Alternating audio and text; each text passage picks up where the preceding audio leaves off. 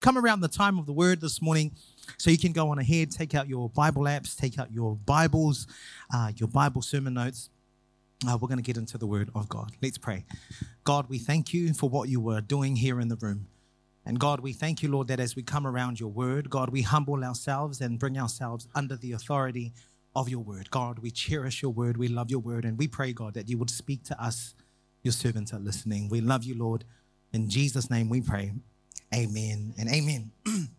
well, someone asked me the other day, How are you? How are you doing in 2022? How has 2022 been for you? And I was actually quite stunned by this question because the truth is, so much has happened this year. There have been incredible moments. There have been confronting moments. There have been mountaintops and there have been some valley lows. There have been some incredible wins this year, but there have also been some great challenges.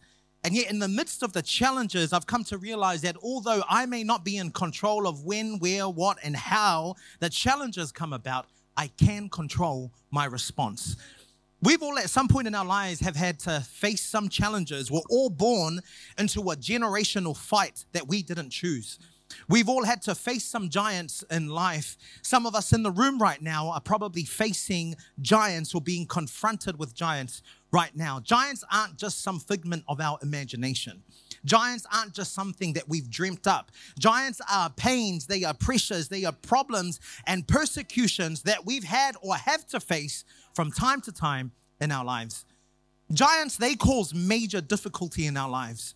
And you'll find that these giants sometimes come with the possibility of some of the most life threatening, uh, threatening situations. You see, a giant is anything that distracts us from our focus on God. A giant is anything that sends us on a detour from serving God. A giant is anything that drains us of our passion and our zeal for God. A giant represents anything that opposes God. And you may ask me today, okay, can you give me an example of one of the giants that one could face in their life? And I could give you a million examples. There is the giant of resentment. There's the giant of fear. There's the giant of unforgiveness. There's the giant of discouragement, the giant of worry, the giant of pride, doubt, selfishness. The list goes on. These giants not only distract us, detour us, they drain us of everything that God intends for us to be. And so it goes without saying, but these giants in front of us, they must come down. Today, I want to share a message that is simply titled, Face Your Giants. Turn to the person next to you and say, Face your giants. Be careful though, because they're not the giant. You're not trying to tell them that they're the giant. You're saying to them, Face your giants. I mean, you need to realize that the seasons in life where you've come face to face with a giant are nothing but a setup. It may look like these giants are piling themselves up one by one in front of you, but I came to tell you today that God is about to make your enemies a footstool for your feet. Come on now, I said that God is about to make the giants in front of you a footstool for your feet. But the question is, are you willing to face your giants?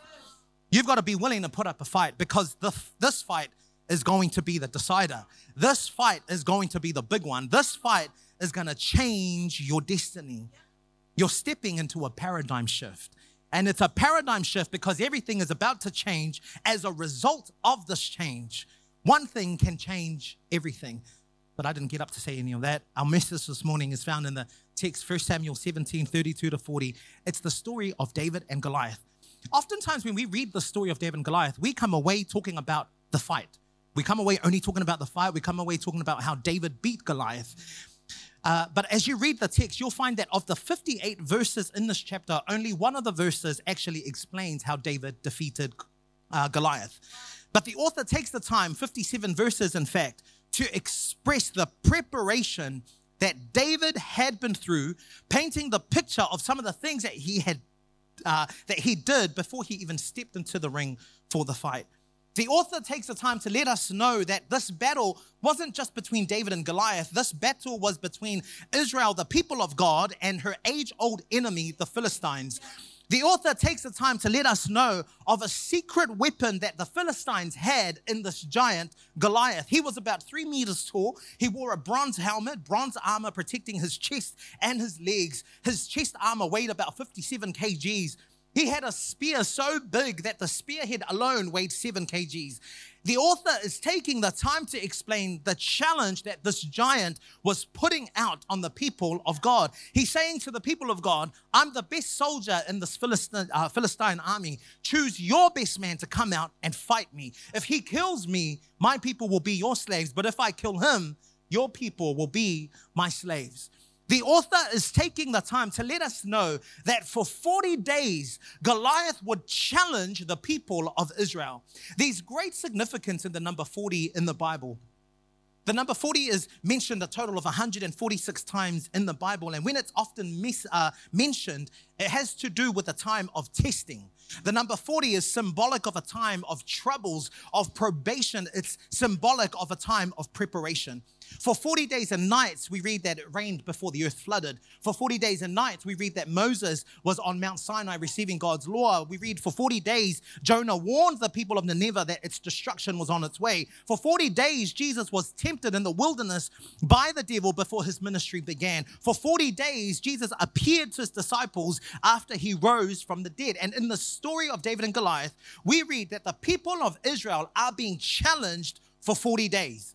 Goliath is constantly shouting at them for 40 days. Israel is constantly hiding for 40 days. But you see, it's after the 40 days of testing, the 40 days of trials, the 40 days of preparation that David, this little shepherd boy, then steps onto the scene. The author takes the time to let us know that David is being sent to take food to his brothers you see, David's father, Jesse, had eight sons, and three of his elder sons were out at the battlefront representing Israel. They were preparing to fight the Philistines. And so Jesse sends David, the baby of the family, to take food for his three brothers. And so David is on his way. He doesn't know it yet, but he's about to step into a battle with Goliath. David wasn't going down there to fight Goliath. He's going down there to serve his brothers. He's going down there to bring them some lunch. And while he's down there, he hears of the challenges that Goliath constantly puts out to the people of Israel. And so he starts to rise up and say, Who does this man think that he is, making fun of the army of the living God? The author is taking the time to let us know of the exchange between David and the people around him. One of David's uh, brothers who was in the battle heard David talking to the soldiers, and so he pipes up and he says to David, What are you doing here? Shouldn't you be over there on the field herding your sheep? Another soldier says the same thing to David, but now the word gets to the king about the shepherd boy, and so the king sends for David.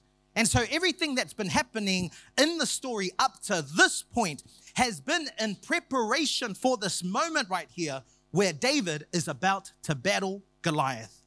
Whether you are facing a giant or not, we can find encouragement to deal with some of life's giants as we look to some of the things that David did, some of the actions he took before bringing down the giant. Here's what the Bible says 1 Samuel 17, verse 32 to 40. David said to Saul, Let no one lose heart on account of this Philistine. Your servant will go and fight. And Saul replied, You are not able to go out against this Philistine and fight him. You are only a young man, and he has been a warrior from his youth. But David said to Saul, Your servant has been keeping his father's sheep. When a lion or a bear came and carried off a sheep from the flock, I went after it, struck it, and rescued the sheep from its mouth. When it turned on me, I seized it by its hair, struck it, and killed it. Your servant has killed, uh, killed both the lion and the bear. This uncircumcised Philistine will be like one of them because he has defied the armies of the living God. The Lord who rescued me from the paw of the lion and the paw of the bear will rescue me from the hand of this Philistine. Saul said to David, Go and the Lord be with you. And then Saul dressed David in his own tunic. He put a coat of armor on him and a bronze helmet on his head. David fastened on his sword over the tunic and tried walking around because he was not used to them. I cannot go in these, he said to Saul, because I am not used to them. So he took them off. Then he took his staff in his hand, chose five smooth stones from the stream, put them in the pouch of his shepherd's bag, and with his sling in his hand, approached the Philistine. God bless the reading of his word. One of the very first things that David does before he even begins to battle Goliath is he speaks. David spoke. You see, not only did David's brother try to put him in his place, but we've got the king who is also speaking from a place of utmost defeat. You know, there's always that one person who tries to get in your business. You know, when you're about to do something great, something spectacular, something incredible, you'll find that there's always a one person who's quick to try to remind you of your place. That's what David's brother and the King Saul was doing. They said, What do you think you're doing here? Shouldn't you be out there, uh, you know, herding the sheep? They said, You can't fight Goliath. You're only a little kid. He's been a warrior since he was a youth. When you're about to do something great, there's always going to be the one person who will try to put you in your place, talking about, You can't do that. Who are you to write a book? Who are you to release a song? Who are you to purchase that house? You can't apply for that job. You can't have kids. You can't be going to church. And the worst thing about it is that sometimes it's not even coming from the giant. It's coming from the same brother whom I'm trying to bring lunch for. It's coming from my own leader, my king, my mentor, my friend who's supposed to be leading me and looking out for me. How can you be eating my lunch and talking against my destiny? How can you be my biggest cheerleader and at the same time talk against my destiny? And you see, what I love about this text is that we find that David didn't respond with just mere words. He didn't just speak empty words, his words were the words of someone who had more in him than what you saw. His words were the words of someone whose faith was not in the chariotry of, of, of, of, Israel or the military power of Israel. His words were the words of someone who had seen the goodness of God, the words of someone who had seen the faithfulness of God in his life. They were the words of someone who knew what it meant to place your faith not in man, but in God. He said, Sir, I take care of my father's sheep. And when one of them is dragged off by a bear or a lion, I go after it and beat the animal until it lets go of the sheep. I've killed lions and bears that way, sir, and I can kill this giant too. The Lord has rescued me from the claws of lions and bears, and quite frankly, He can rescue me from the hands of this Philistine. That's what faith sounds like. That's what I have tasted and seen that the Lord is good sounds like. That's what courage sounds like. That's what facing your giant sounds like. When you face giants in life, how do you respond? How are you responding? Do you speak words of defeat or do you speak words of victory? Are you easily influenced by the lack of faith around you or does your response of faith shift the atmosphere? You see, when you are destined for greatness, you have to be careful that what you speak and confess is not being influenced by the environment around you. People will try to tell you that you couldn't possibly defeat that giant. There is no way that you could get that job. There's no way that you could purchase that house. There is no way that you could overcome that addiction. There's no way that you could forgive your family member for what they've done. There's no way that you could come back from that disease. There's no way that you could bear a child. There is no way that you can have a faith in God who you cannot see. Don't allow the disappointment and the fear and the doubt and the negativity of the people around you dictate your response to, to the giant that's in front of you. And you need to hear me good when I say that it's not even a matter of positive talk. It's not even about having positive vibes and good vibes. It's not a matter of having a name it, claim it approach. No, it's a matter of faith. Faith is a substance of things hoped for, the evidence of things not seen. When you face a giant in your life, speak. But don't just speak mere words, speak words of faith, speak words of life, speak the word of God. Proverbs 18 21 says, Death and life are in the power of the tongue and those who love it will eat its fruit. It means that you can do a great deal of good or a great deal of hurt to others and yourself, depending on the words that you speak. When you face a giant, be careful that what you speak isn't going to do more harm than good. When you face a giant, fill your mouth with the word of God. Because if anything is going to build your faith, it's the word of God. So speak the word of God. Number two, David took off. He didn't run off, he took off the armor. Saul's only means of facing the giant was to try and match Goliath's energy.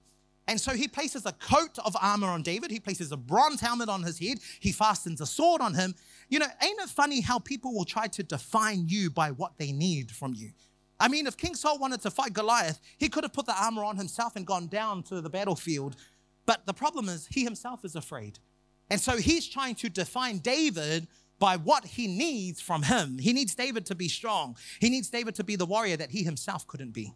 The king figured that if this little boy is going to defeat Goliath, he's going to need the best armor in all of Israel. He is seeing things through a natural lens. He's looking at things through the flesh. He's looking at things through the outwardly uh, perspective.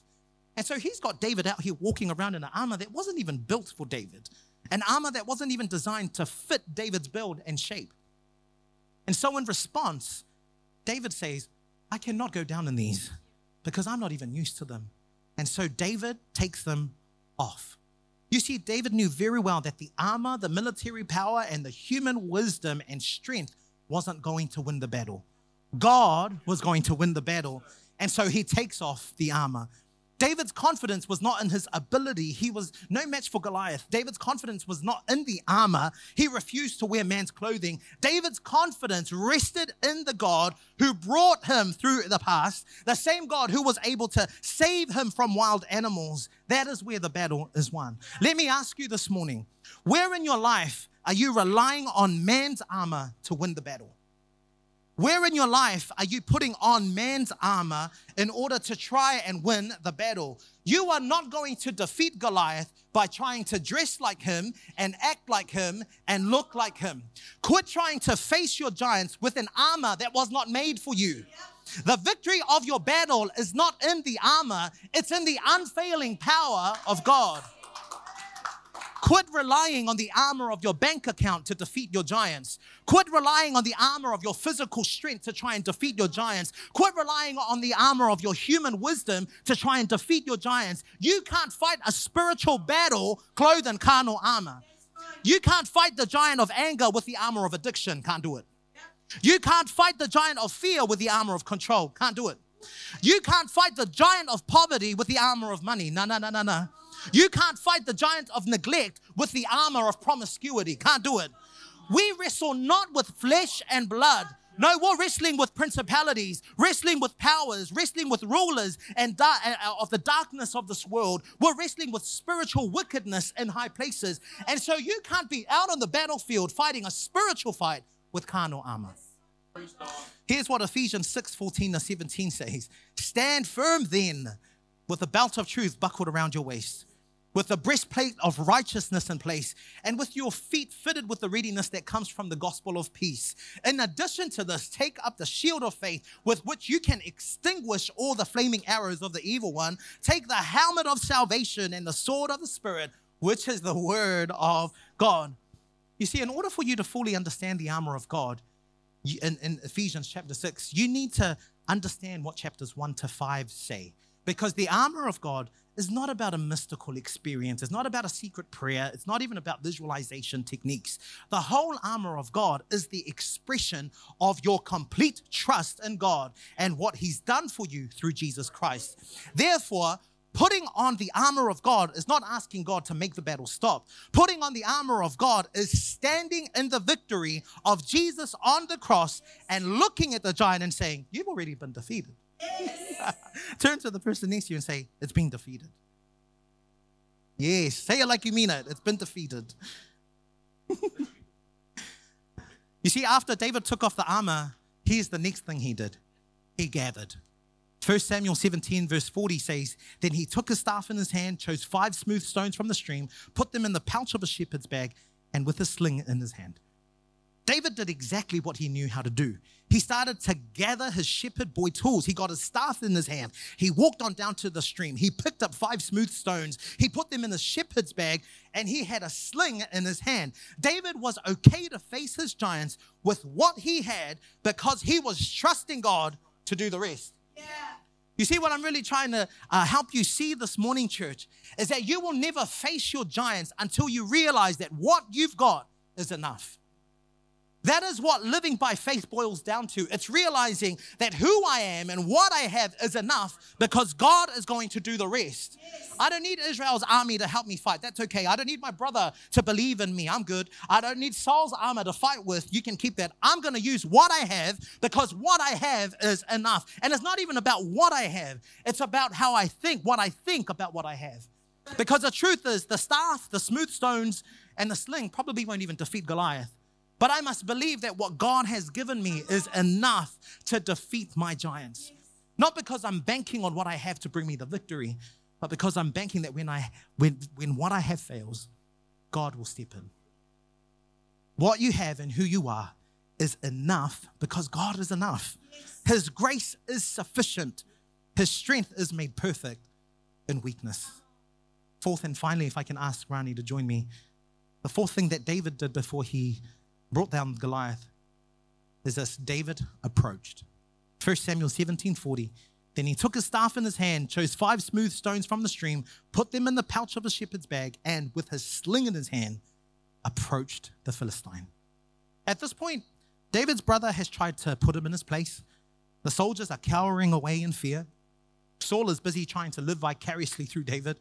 Goliath is running amok out on the battlefield, and David is approaching the Philistine. There would have been hundreds of soldiers who would have had better and greater training to fight Goliath, but they're all out there responding to the giant's threats with paralyzing fear. They're stressed, they're anxious, they are frustrated. But David, on the other hand, he doesn't even seem to be upset at all. The Bible says, after grabbing his staff, picking up some stones, and with his sling in his hand, he approached Goliath. That is the posture of somebody who is confident in the God that they serve. That's the posture of somebody who realizes that what they've got is enough. That's the posture of somebody who has faith that the God who led them into the battlefield is the same God who will lead them out alive. I don't know who I'm talking to this morning, but you need to know that believing in what you've got and who you are go hand in hand with approach. Believing in the staff is not enough unless you use it. Believing in the stone is not enough unless you throw it. Faith without works is dead. You need to be prepared to approach the giant. You need to be prepared to throw the stone. You need to be prepared to wave the staff. Faith is the confidence that says, I'm going in with what I have because of who I've got. It's the it's living in the confidence that God is supremely faithful to keep his word. It's living in the confidence that God is able. It's living in the confidence that God will provide. It's living in the confidence that God is a healer. And it's that confidence that enables me to take off the armor, walk on down to the stream, pick up five smooth stones and begin to approach the giant. It's that confidence that enables me to pick up my pen and continue to write the book. It's that confidence that enables me to turn up to the office and hand in my notice. It's that confidence that enables me to pack up my home and move to where God is calling me. It's that uh, confidence that enables me to keep turning up even if they don't pick me. It's that confidence that enables me to forgive over and over and over and over again even if they don't forgive me in return. It's time for you to approach. Here's what the end of that story says 1 Samuel 17 43 to 45. So the Philistine said to David, Am I a dog that you come to me with sticks? And the Philistine cursed David by his gods. And the Philistine said to David, Come to me, and I will give your flesh to the birds of the air and the beasts of the field. And then David said to the Philistine, You come to me with a sword, with a spear, and with a javelin. But I come to you in the name of the Lord of hosts, the God of the armies of Israel, whom you have defied. Verse 47 says, Then all this assembly shall know that the Lord does not save with sword and spear, for the battle is the Lord's, and he will give you into our hands. Verse 49 and 50 says, Then David put his hand in his bag, took out a stone, and he slung it and struck the Philistine in his forehead, so that the stone sank into his forehead and he fell on his face to the earth.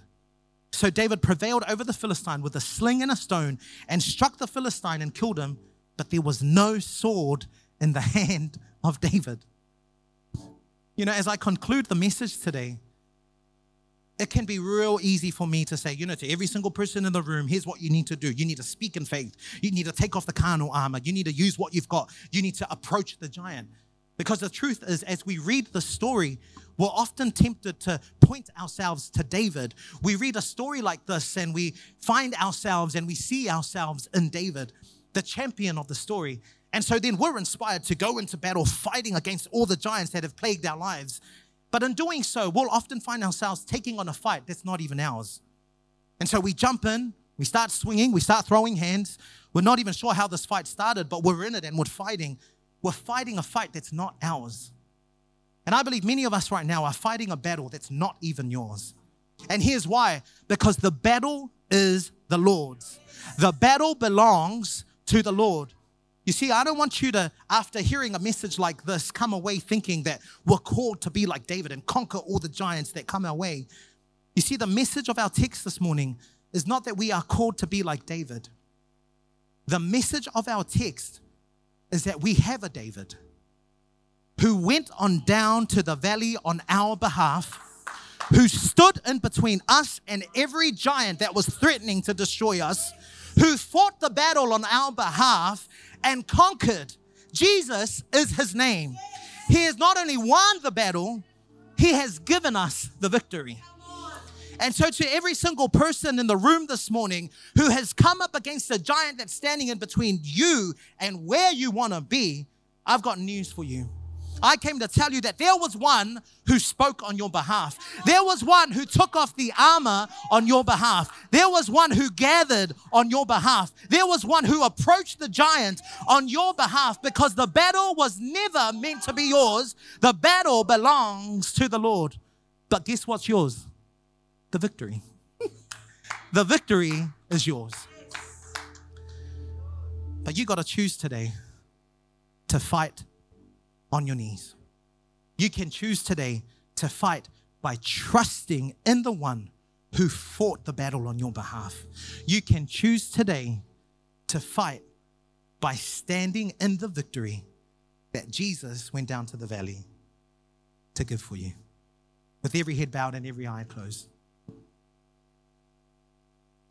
We don't like to close our services without giving people an opportunity to say yes to Jesus.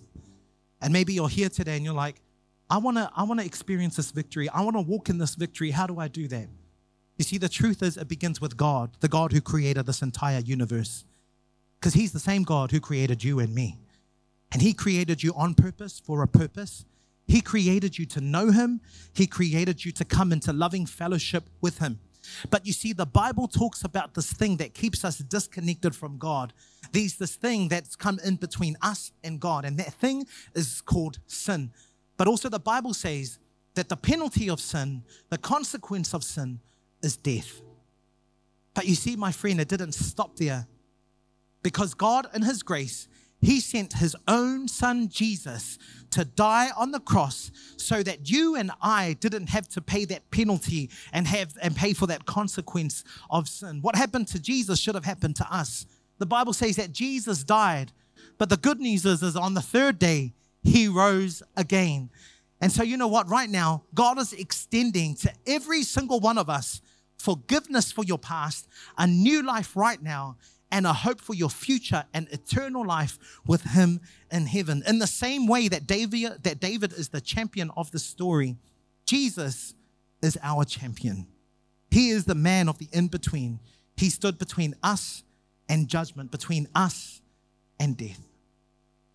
But you see, we must turn away from sin, repent, and put our trust, put our faith, put our hope, and believe in Jesus. The Bible says, Whosoever believes in him will not perish, but have everlasting life.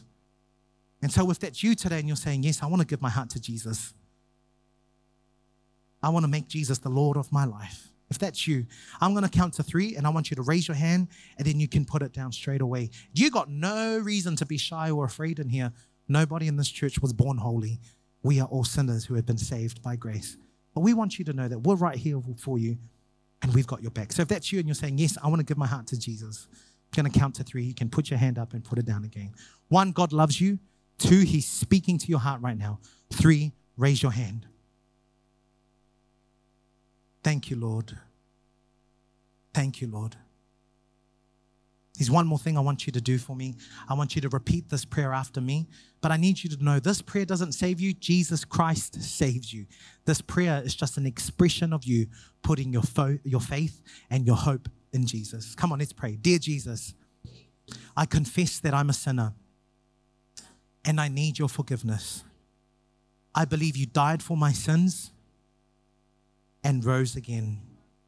I turn from my sins and choose to invite you into my heart and into my life.